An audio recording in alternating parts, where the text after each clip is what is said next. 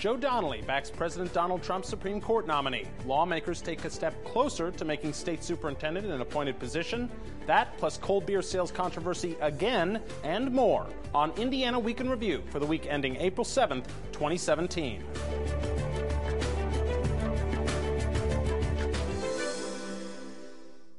Ice Miller is proud to support Indiana Week in Review.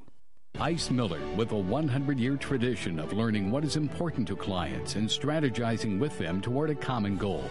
Today, Ice Miller continues its commitment to help clients build, grow, and protect their interests. More at icemiller.com. This week, Democratic U.S. Senator Joe Donnelly announced his support for Supreme Court nominee Neil Gorsuch. Donnelly becomes the third Democrat to back Judge Neil Gorsuch. In a statement, Donnelly said after meeting with Gorsuch, he believes the Trump nominee is qualified and well respected. Donnelly does say he's disappointed President Barack Obama's nominee, Merrick Garland, wasn't considered by the GOP controlled Senate last year.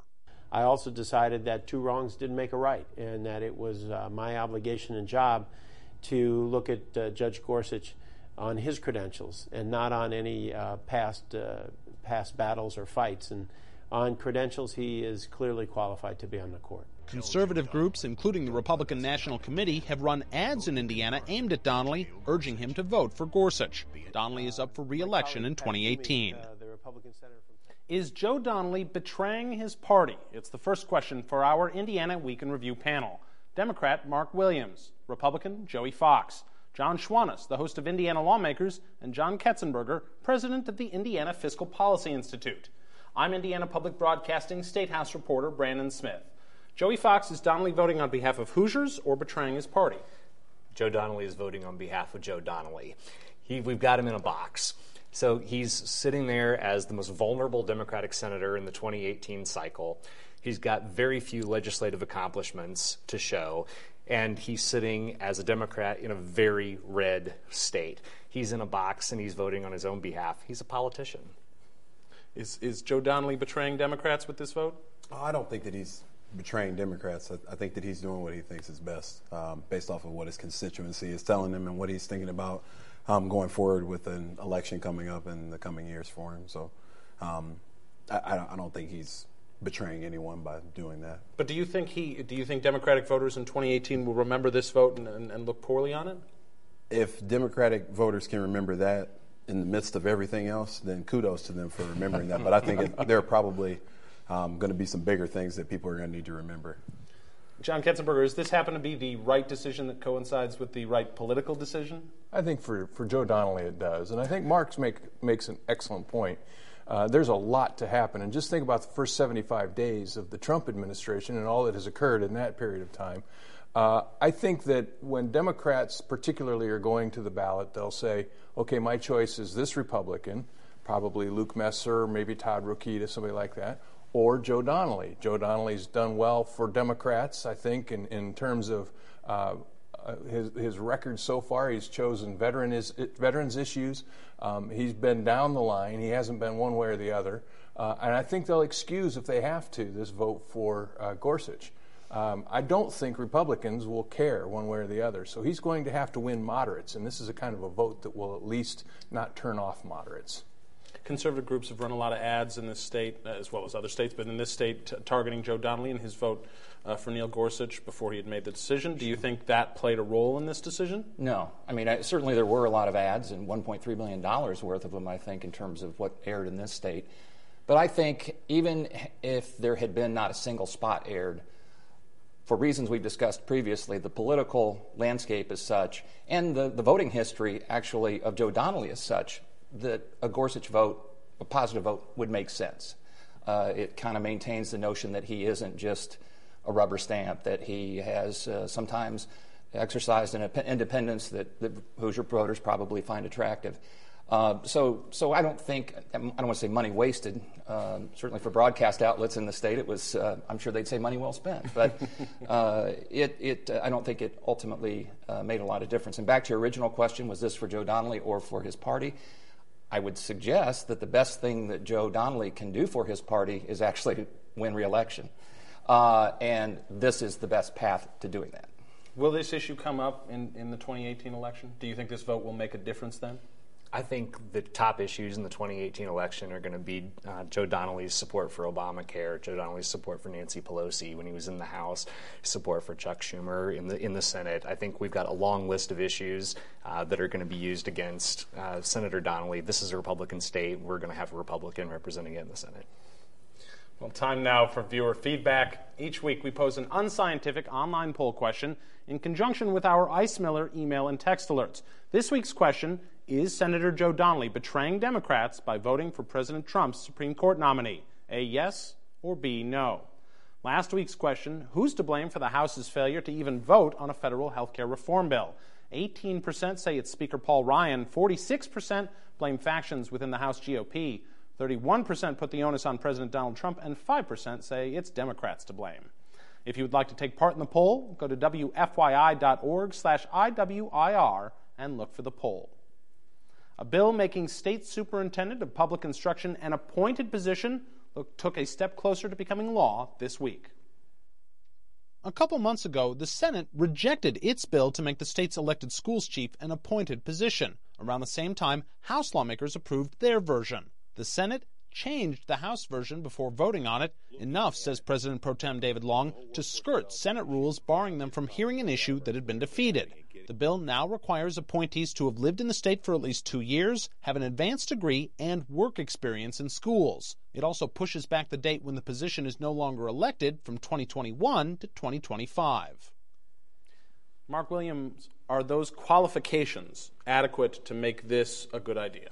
I don't think that they are. I think it still should be an elected position. Um, I think what it does do, though, is takes away from conversations that need to happen about public education, which would be combating poverty, um, because we know that that's the number one indicator of uh, child success level in education is poverty. And then beyond that, how are we going to retain and uh, attract more teachers to our state with uh, struggling funding and just poor funding issues across the state? So having this conversation just seems like something to do, and it's not really going to change anything for students that are going to go to school every day and teachers that are going to come in and prepare to meet children at the door and do the best things for them and their families. So, is this a conversation that can, and, and is this an outcome that can have a, a, difference in public education in this state? Yeah, I mean, to to my my friend Mark, and I think he's he's taken taken back decades of Democratic and Republican wish, wishes on this issue.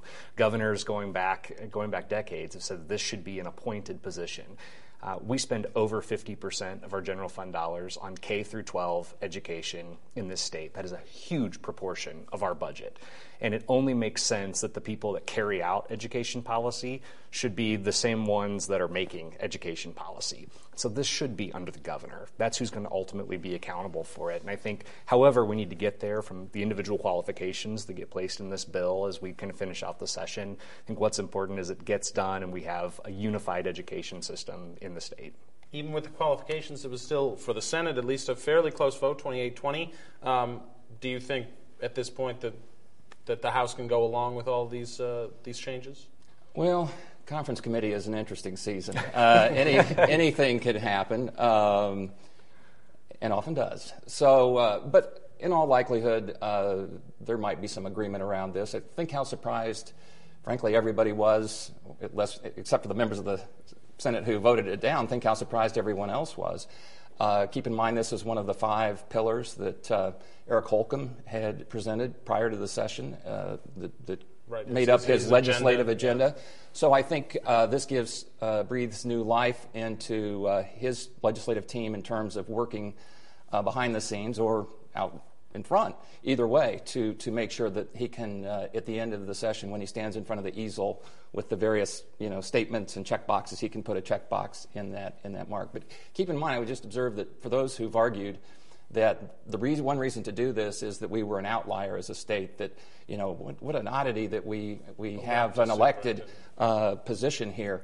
Keep in mind that this is going to be, if this passes in this fashion, this will be, make us still an outlier and an oddity because it's not as simple as elected or not elected. A lot of states have something that's sort of in the middle in terms of uh, elected school boards, uh, boards of education, for instance, that choose them, where there still is some opportunity for the electorate to exercise its wishes. So we went from outlier, potentially we're going to outlier. It's, it's not as if we're now in step with everybody else in the country. One of the arguments surrounding this bill has been that when you're voting for the governor, you're not voting it solely for education reasons. There are a lot of other reasons that you vote for a governor. This was a chance for the Hoosier, uh, for Hoosier voters to really make a, an education statement at the ballot box. Do you think that argument holds water? I think it's a logical argument. Um, we're in that argument assuming that Hoosier voters are going into the booth with that kind of thinking, and I'm not sure most voters do. So I think, you know, it's a good argument, but I'm not sure it's a valid argument in, in the reality. Uh, but I do think it's important to realize that, um, to Joey's point about uh, the staff there, the, the superintendent of public instruction is really the head of the professional staff that administers education in the state of Indiana. Um, and, you know, so your choices are to have that person be elected and be that staff person, or to have them be appointed by the governor and under that, that uh, situation. So I, I think that, uh, you know, if you want to bring it under the governor, that's fine. But you do have to, and I think the two things that have changed are the qualifications and the date. Pushing it back to 2024 has made it more palatable to the Senate. So I do think it's going to pass. I think um, more is made of this than should be made. Uh, but I know that, as Joey said earlier, uh, Republican governors, Democrat governors have long said that this should be an appointed position. The or the uh, General Assembly has come along, uh, and I think it's going to happen this year uh, effective at the end of what would be two terms for the current uh, public instruction uh, superintendent of public instruction, where she'd win in four years. Do you think that voters will look favorably on this decision, or do you think it won't end up making a difference? I think it won't make too much of a difference for most voters. Um, I still think the biggest thing is that teachers and administrators got to show up and do their job and be ready to do it and be supported in doing it. So ultimately, whoever's sitting down at the state house and is making decisions about education. I mean, it's, I don't want to say it doesn't really matter, but in some ways it doesn't directly affect what people are doing on a day in and day out basis. So. The controversy over Ricker's convenience store's ability to sell cold beer and hard alcohol grew more contentious this week.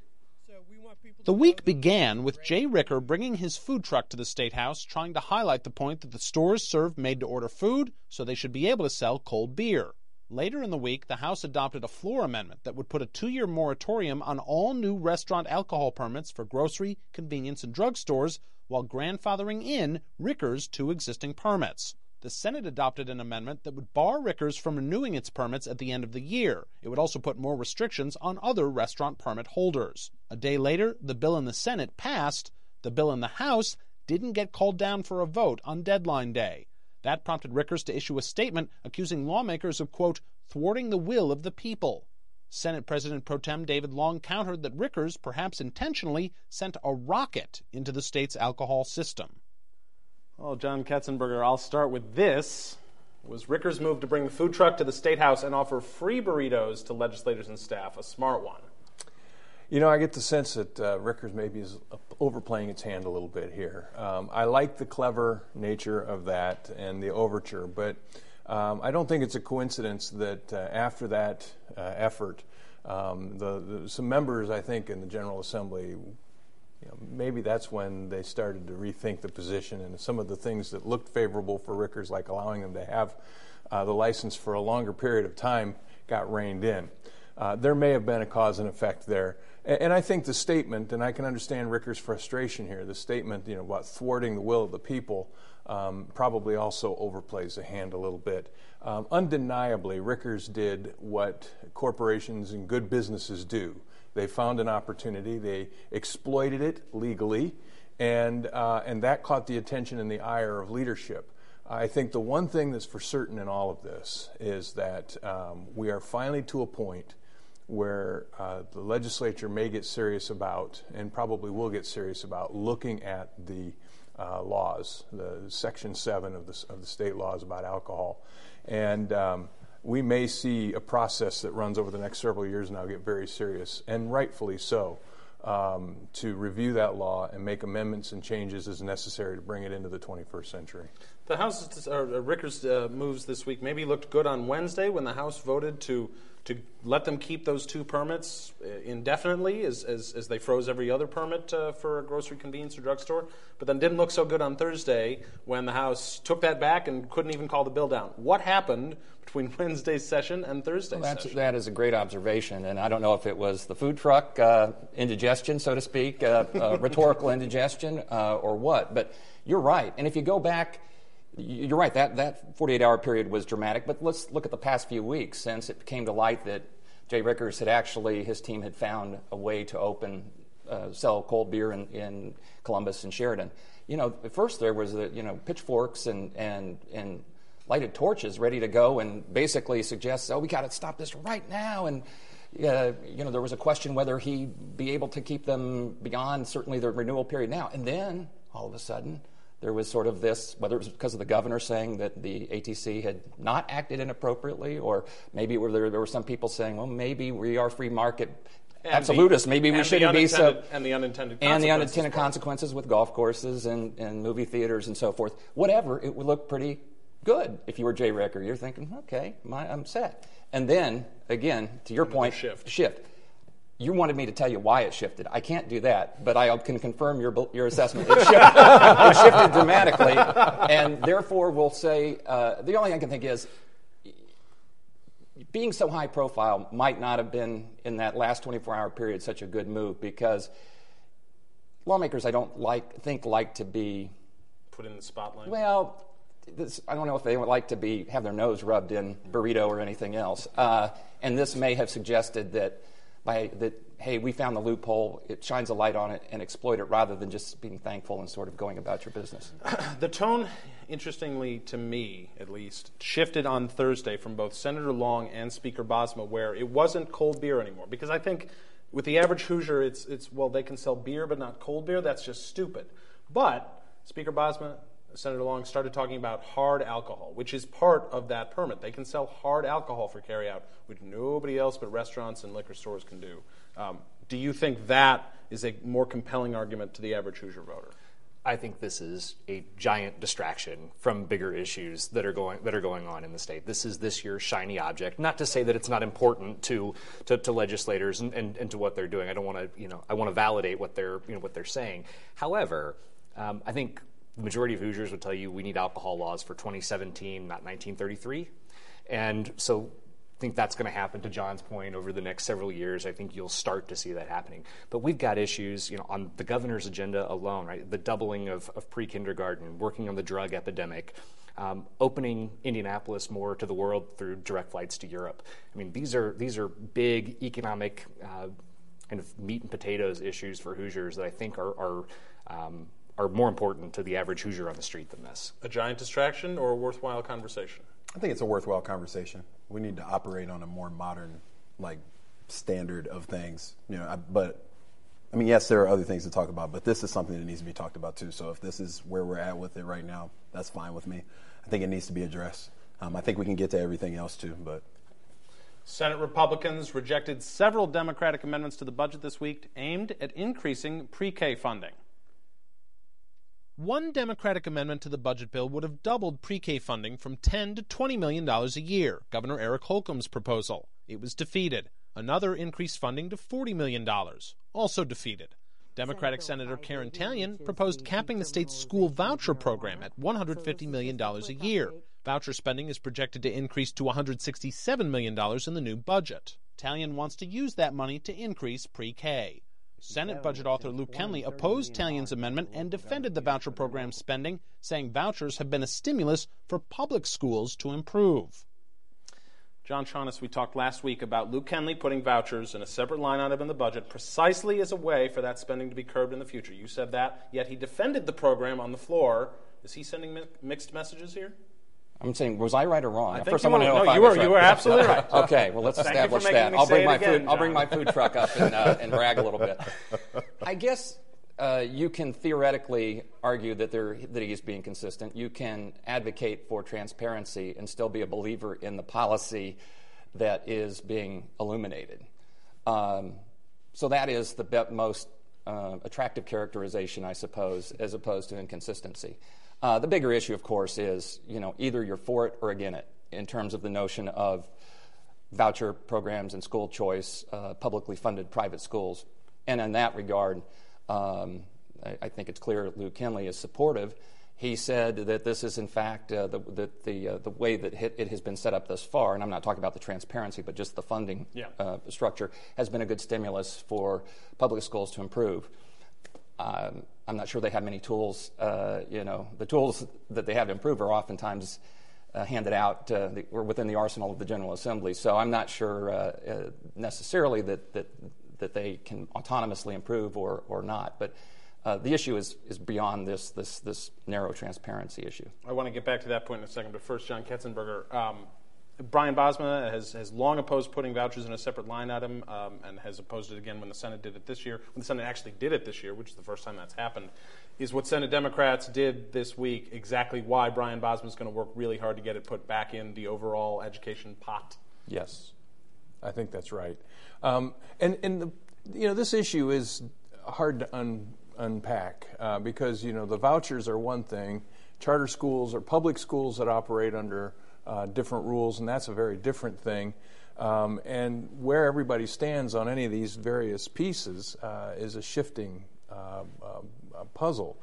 Uh, but I do think that um, Speaker Bosma and other members of the House, sure, most of, of the members of the House, uh, would just as soon that be tucked away in the formula or in the overall funding uh, uh, figure uh, than pulled out and displayed in neon. Lew Kenley said that the voucher program for private schools has been a good stimulus for public schools to improve, as the, the old competition argument. Does that hold water? I no, I don't think so. I think that public schools are focusing on improving based off of who comes into their buildings, not really looking at well, we have to make sure we are competing with these because people are going here, people are going there it's it's very much a this is what we're doing in our building, this is what we're doing in our district, and we need to get better at this, this, this, and this. I don't really think that educators have the time to be locked up in all of this. They have students in front of them, they have papers to grade, they have tests to get ready for, they have things to do. Besides, well, so and so down the street is doing this, so we got to have a bigger banner out front. I don't I don't think that's how it works. So does Kenley argument Kenley's argument hold water? Look, there's there's two two significant issues here, right? One is do we fund systems or do we fund kids? And I think we've we've decided as a state in public policy that we should fund kids. And the systems then have their own pieces. The next piece of it is looking at this transparency and accountability issue that you have, and those are those are two different things, right? The Department of Education puts out a 120 page report on vouchers, much more than you're ever going to get on charter schools or get on traditional public schools. Um, you've got so much data. You also have, then from an accountability standpoint, um, you know, schools that accept vouchers, the state can start intervening after two years of a D or an F, you know, of a failing school. In a traditional public school, you have to wait four years of failure before the state board of education can begin to intervene. So I, I think we've we've got a big piece of policy to, to John's point what you were saying. And there's there's lots of there's lots of you know pieces to the puzzle here, but I think the key question here is do we fund systems or do we fund kids? And I think that Senator Kenley can certainly be supportive of a program uh, and want accountability and transparency. I mean, I'm a dad. I support my kid, but I also want her to you know, be accountable and do the, right, do the right thing. I don't think those are mutually exclusive. I, I think public schools might say here that, that uh, competition, notwithstanding, and the spur of, of uh, the market forces notwithstanding, that they probably could have improved more if they had been the beneficiary of the money that has been directed to private schools. In other words, again, it's the argument we want to improve, but if we don't have the resources to improve, how are we going to do it? If you take it, I don't know what the tally is on how many millions of dollars have since the start of the voucher program gone funneled down this channel. It's a lot. But it's, it's a, lot. lot. And I think it would most people would have to agree that if that money had been directed for specific and laudable purposes into the public uh, school coffers, the good things might have occurred. But this has been something that the Hoosier voters, though, have supported, obviously, because I mean, we, have had uh, uh, there have been law, lawmakers targeted specifically for their support of the voucher program, and that hasn't worked, as far as I know, anywhere. Although you could argue maybe with the Tony Bennett election, uh, losing to Glenda Ritz, that might have played a role, but I don't maybe. think vouchers was at the top of the list. So, right. but if they see a number as big as $167 million, which is what it's projected to go up to in this next budget, if they see that number, will that support start to lessen? Well, I think it makes it it, it, requires that the supporters of vouchers will have to actually defend the number and not the theory or not the concept, and that will be more difficult. They'll have to show why it should continue to get that kind of support. Right. Finally, northern Indiana has seen a recent rash of turkeys crashing into vehicle windshields.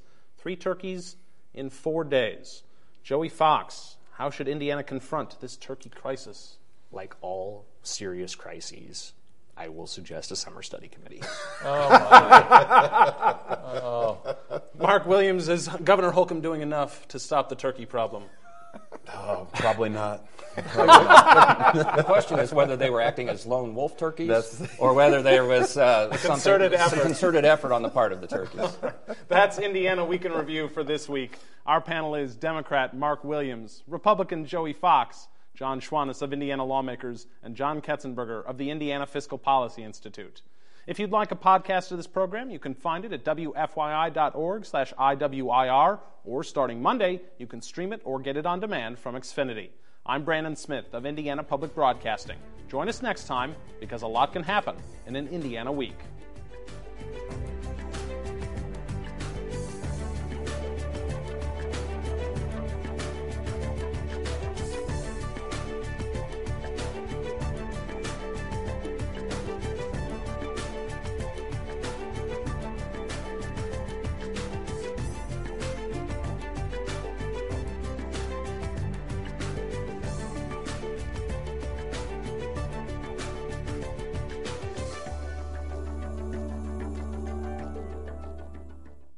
Ice Miller is proud to support Indiana Week in Review.